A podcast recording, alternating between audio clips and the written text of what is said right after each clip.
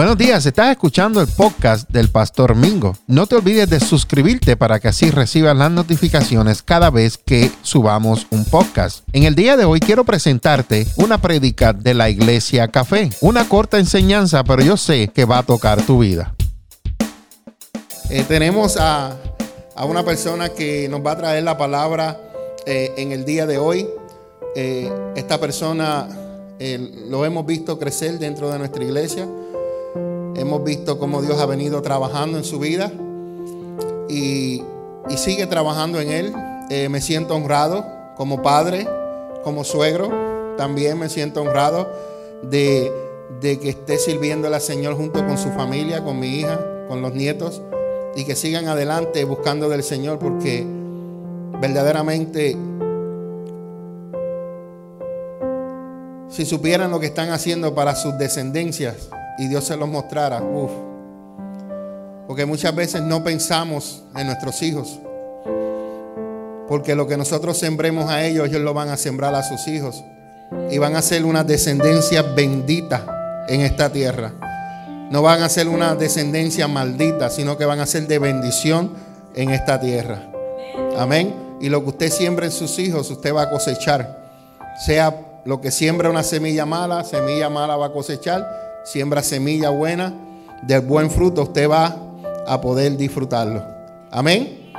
En esta hora eh, quiero presentar al pastor de los jóvenes, al pastor Greg Jiménez, que tiene una palabra de parte del Señor para nosotros. Eh, me siento, como dije, honrado de de que Dios me dé la oportunidad de ayudarlos. Sabemos que tienen un llamado pastoral, Bárbara y Greg.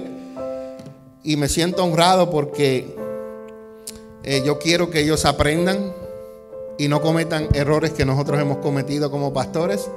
Y esperamos que eh, sigamos siendo un buen ejemplo para ellos. Amén.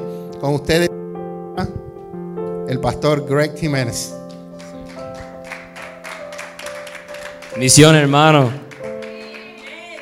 Para los que están en casa, bendiciones, los quiero mucho. Los que no están aquí, que son de la casa, pero que están bien calientitos, porque yo no estoy caliente. Eh, el Señor me movió con esa última adoración, como son las cosas. Hoy el tema va a ser de paternidad. Y como la canción decía, te necesito, Abba, te necesito, Abba. Así dice. Y que como que bebí mucha agua porque se me estaba saliendo la, la agua por los ojos. Los que están en China, los que están en Venezuela, los que están en Colombia, los que están en la República Dominicana, los que están en Puerto Rico, bendiciones, buenos días, estamos en Iglesia Café. Soy Gregory Jiménez, yo le voy a estar dando la palabra. Como dije, el tema, la paternidad, fatherhood. Así decía Jacob, ma, ma, Rebeca. Yo tuve, he tenido y tengo muchos ejemplos de cómo ser un padre. Algunos fueron responsables, los ejemplos, algunos fueron no tan responsables y cosas que no eran positivas. Pero cogí todo lo positivo, cogí lo, lo amoroso, lo tierno, lo sabio, lo paciente y me quedé con todo eso, porque si no, no estuviera aquí. No estuviera aquí hoy. Le doy gracias a Dios por, por darme todas esas cosas y quedarme con todas esas cosas positivas. Pero primero vamos a hablar de algunas personas, algunas personas en la Biblia, de, su ejemplo de, padre. Eh, vamos a hablar sobre Moisés por primero. Era padre de, de y Eliezer. Y también sirvió como una figura padre para todos los hebreos en lo que ellos escapaban de ser esclavos de Egipto. Él los quería a todos que era una nación, una nación a todos, es increíble. nosotros a veces no queremos a dos o tres personas y estamos, ah, hay que querer al hermano hay que querer al hermano aquí, hay que querer al hermano aquí, hay que tener paciencia con este hermano, especialmente con esa hermana también que está ahí. Pero él los quiso a todos. Moisés los quiso a todos. Fue líder y padre de ellos durante 40 años en el desierto, dando vueltas en lo que llegaban a la tierra prometida. esperando llegar a la, a la tierra prometida. Y los hermanos y los hijos quejándose, constantemente quejándose, que, que iban a comer, que iban a beber. Vamos para Éxodo 15, de 15 al 24, de 15 al 24. Esto, con, con esto tenía que bregar Moisés. Entonces la gente se quejó y se puso en contra de Moisés. ¿Qué vamos a beber? reclamaron. ¿Y qué hizo Moisés? Vamos a sacarle algo positivo a Moisés. Así que hizo Moisés, clamó al Señor por ayuda. Y él le mostró un trozo de madera. Moisés echó la madera al agua y el agua se volvió potable. Agua potable. Delicious. ¿Qué podemos sacar bueno de Moisés? que con Dios todas las cosas son posibles. Era un hombre manso, más que todos los hombres que había sobre la tierra. Y había muchos. Moisés no hacía nada sin oración y no hubiera podido hacer nada sin ellos. Pero vamos a ver algunas de las debilidades de Moisés. A veces era inseguro de sí mismo y se dudaba. Eso en lo físico, en la carne sí. A veces yo me dudo. A veces yo soy inseguro. Cuando, cuando me dijeron, tiene que predicar. El Señor me dijo que tú vas a predicar, Greg. Yo mire, ok. La prédica estaba supuesta a ser para cuando la semana pasada, pastor. Last week, last Sunday. O era tú, oh no, eso me tocó, yeah, it was supposed to be, yeah. Pero ellos no iban a estar aquí. No iban a estar aquí. So, yo estaba dudando, pero me senté en mi war room, el cuartito mío ahora abajo. Me senté y estaba hablando con el Señor y el Señor me dio la palabra. Me dijo, vamos a poner el dedo en estos temas sobre estos hombres de hoy que tú vas a hablar. Y yo decía, ok, thank you God. Y decía, gracias Señor. Al principio lo vemos poniendo excusa para no ir a Egipto, Moisés. Y luego lo vemos clamando a Dios cuando debería marchar. Vamos para Éxodo 3, 1. Vamos a hablar rápido. Moisés y la salsa ardiente, la salsa, yeah, ardiente. Cierto día Moisés se encontraba apacentado el rebaño de su suegro Jethro, quien era sacerdote de Madián. Llegó el rebaño al corazón del desierto y luego al Sinai, el monte de Dios.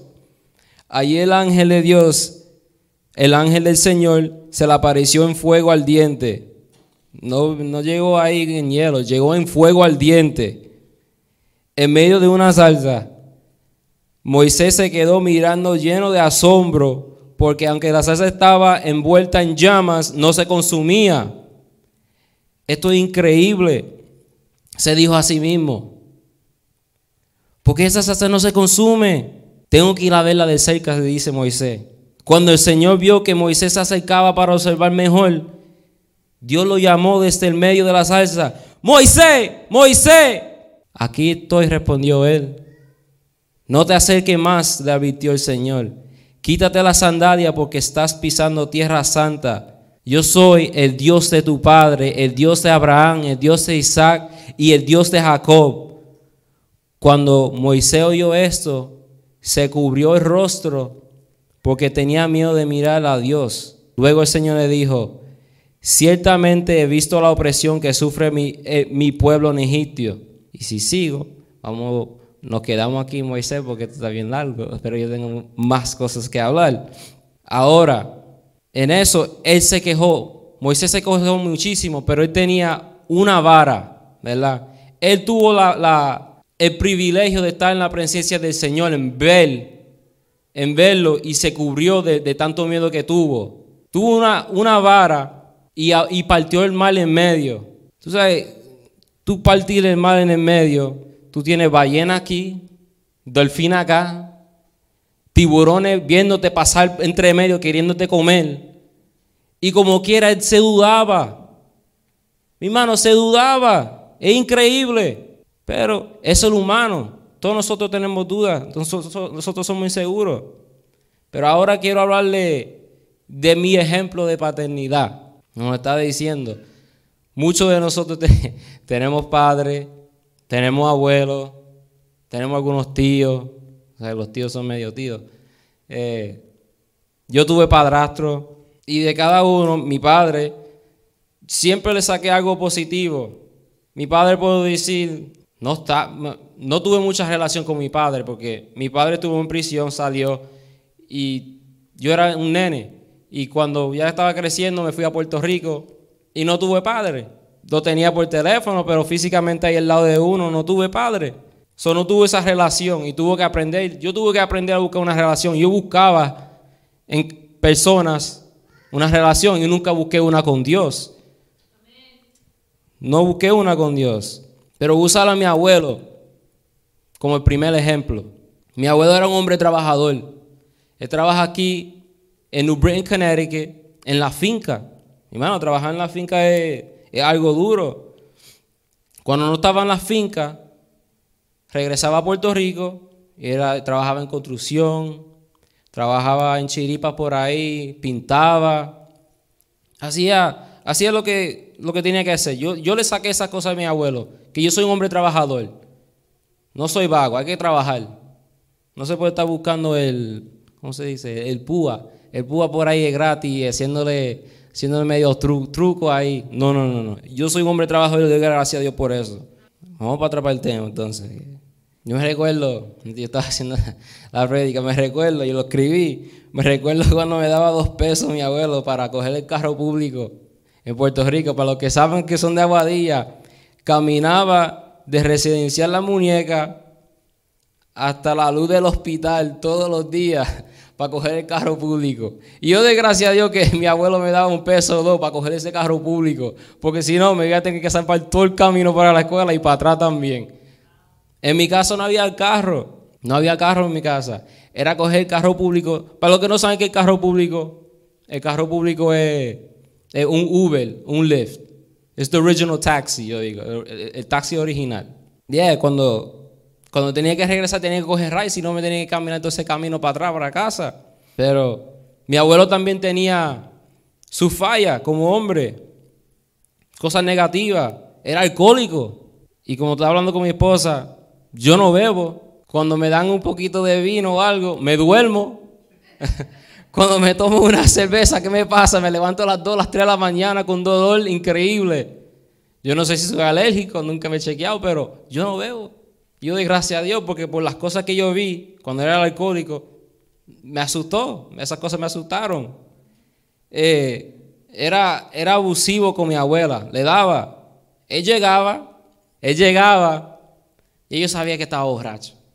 Él llegaba con una pizza hey muchacho, me decía, hey, trajo pizza. Y yo sé que está, olvídate, está tomado. Cuando llegaba, me daba la pizza, se iba para el cuarto. Cuando se iba para el cuarto, ahí yo escuchaba los revoluciones que estaban pasando con mi abuela. Pero yo era un chamaquito que podía hacer en sí. Él llegaba en las nubes. Yo digo que llegaba en Cloud Nine. Llegaba en Cloud Nine, llegaba contento, pero eso no es vida. A mí era un hombre que era, era talentoso y no me enseñó esos talentos que tenía. Siempre me quedó solamente, wow, él tenía, era un hombre talentoso con las manos, en hacer cosas, pero yo nunca pude aprender y tener esa relación. Él nunca pudo decirme a mí, Greg, vente que te voy a enseñar cómo hacer esto. Como el pastor me dice, Greg, ven para que haga esto. Y yo sé que él lo hace y con una sonrisa lo hace porque él quiere que yo aprenda. Y así yo le hago a los nenes. Con los nenes yo estaba hablando con ellos también esta mañana y decía, tú tienes que soltar la tableta y venir conmigo a trabajar para que aprendan. Ahora vamos a hablar sobre una de las personas más subestimadas, yo digo, en la Biblia. El padre adoptivo de Jesús, José. José era el padre adoptivo de Jesús en la tierra. ¿Quién era José? ¿Quién era José? ¿Alguien me puede decir? Su profesión era carpintería, era carpintero. Usaba sus manos, era un artista. Hoy en día no se ve muchos carpinteros. Y yo hablando de eso, el vecino mío es carpintero. ¿Qué pasó? Se le fue el negocio a pique por lo de COVID. Se le fue a pique. Ahora dónde está trabajando. Está trabajando, gracias a Dios. Está, haciendo, buscando su sueldo. Está trabajando en un warehouse. Pero el talento que tiene es increíble. Porque yo no puedo coger un canto de madera esto. Yo no sé cómo. Me pico el dedo. Pico el dedo. José, como está diciendo, ¿quién era José? Era carpintero. José era descendiente del rey David. Era un varón justo, virtuoso. ¿Qué yo aprendí de él? Hoy en día, si una mujer viene donde ti y dice, estoy embarazada y tú no te has acostado con ella, ¿qué tú vas a pensar? Él se sentó, él supo lo que tenía que hacer, Dios le habló y él crió a Jesús. Él ayudó a Jesús. Jesús fue carpintero. He's a carpenter. ¿Qué yo aprendí de él? Dios honra, honra hombres de integridad y los recompensa con confianza. Otro ejemplo. Vamos a hablar del, hombre que era mi padrastro ahora. Vamos a poner el azul. Así lo puse en la nota, azul. Azul al principio era, bueno, era el príncipe azul. Ayudaba, era chistoso, positivo, energético.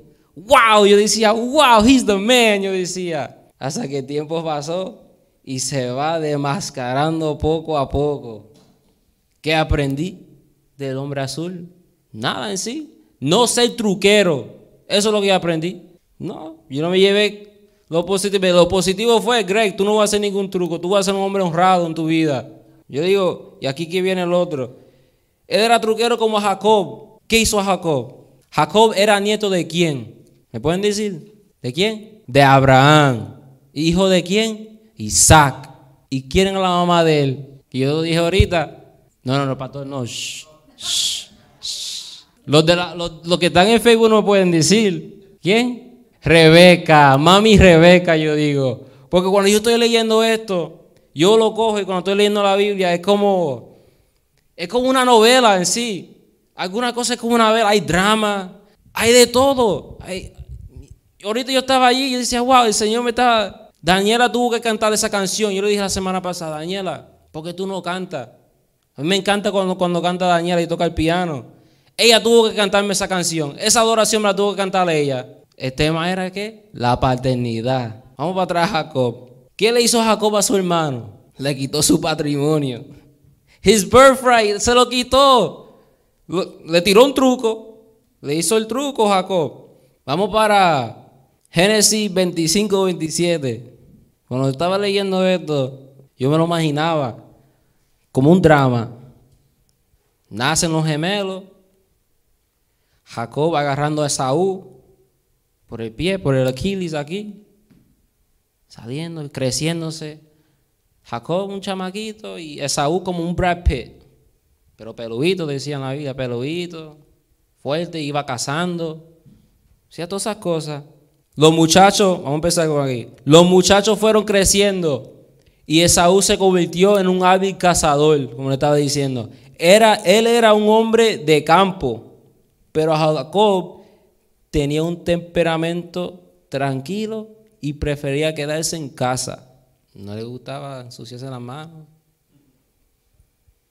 Isaac amaba a Saúl porque le gustaba comer los animales que cazaba.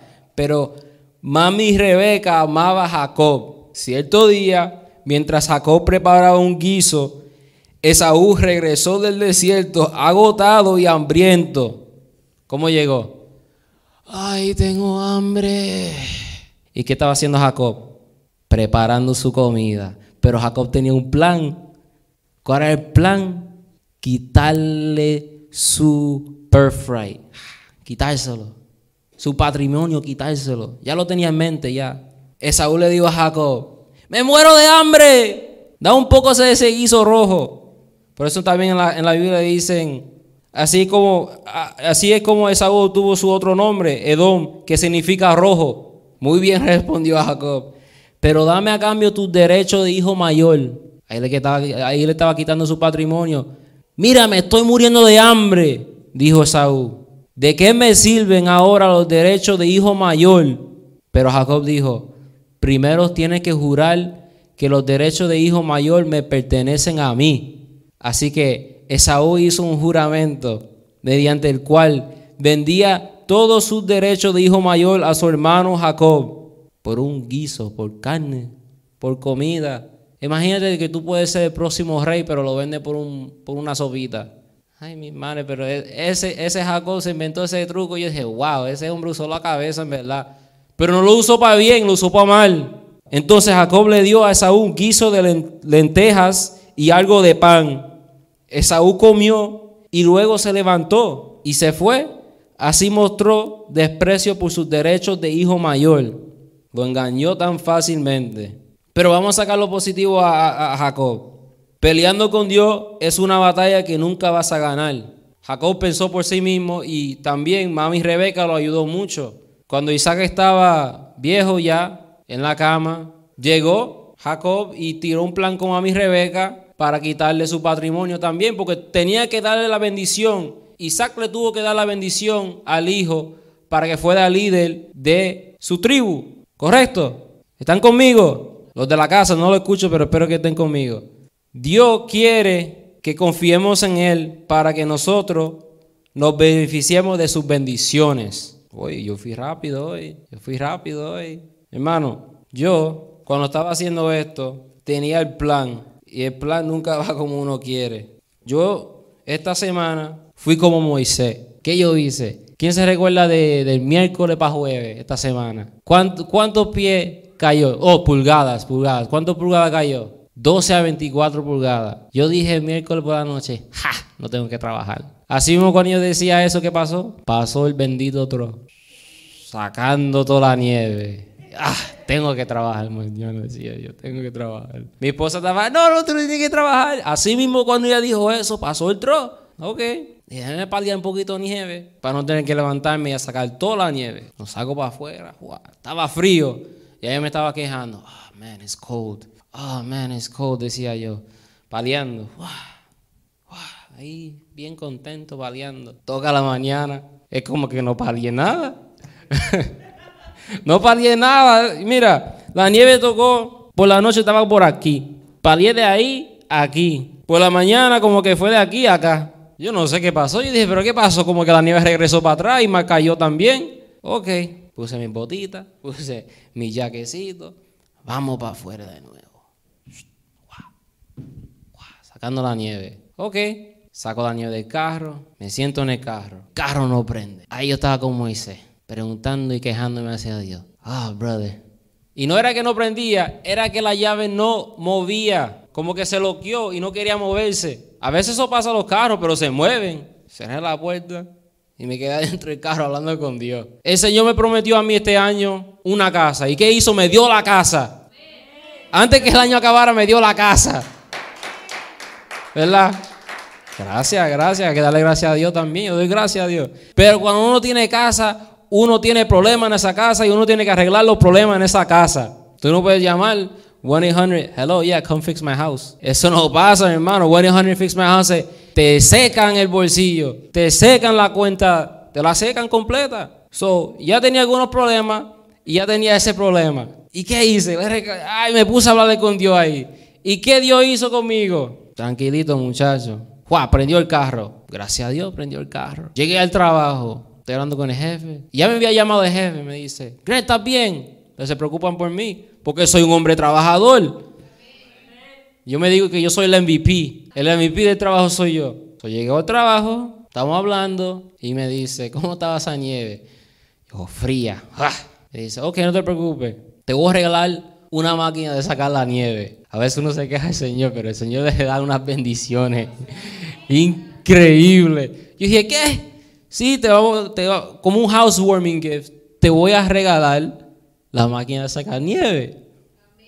Ay, Dios mío, me senté ahí atrás. Yo bajé la cabeza y dije, gracias a Dios, como que miré así como un perrito.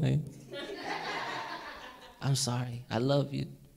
Gracias a Dios, gracias. Tranquilo. Me quejé como Moisés, pero también soy un trabajador, soy un padre responsable, le sirvo a Dios.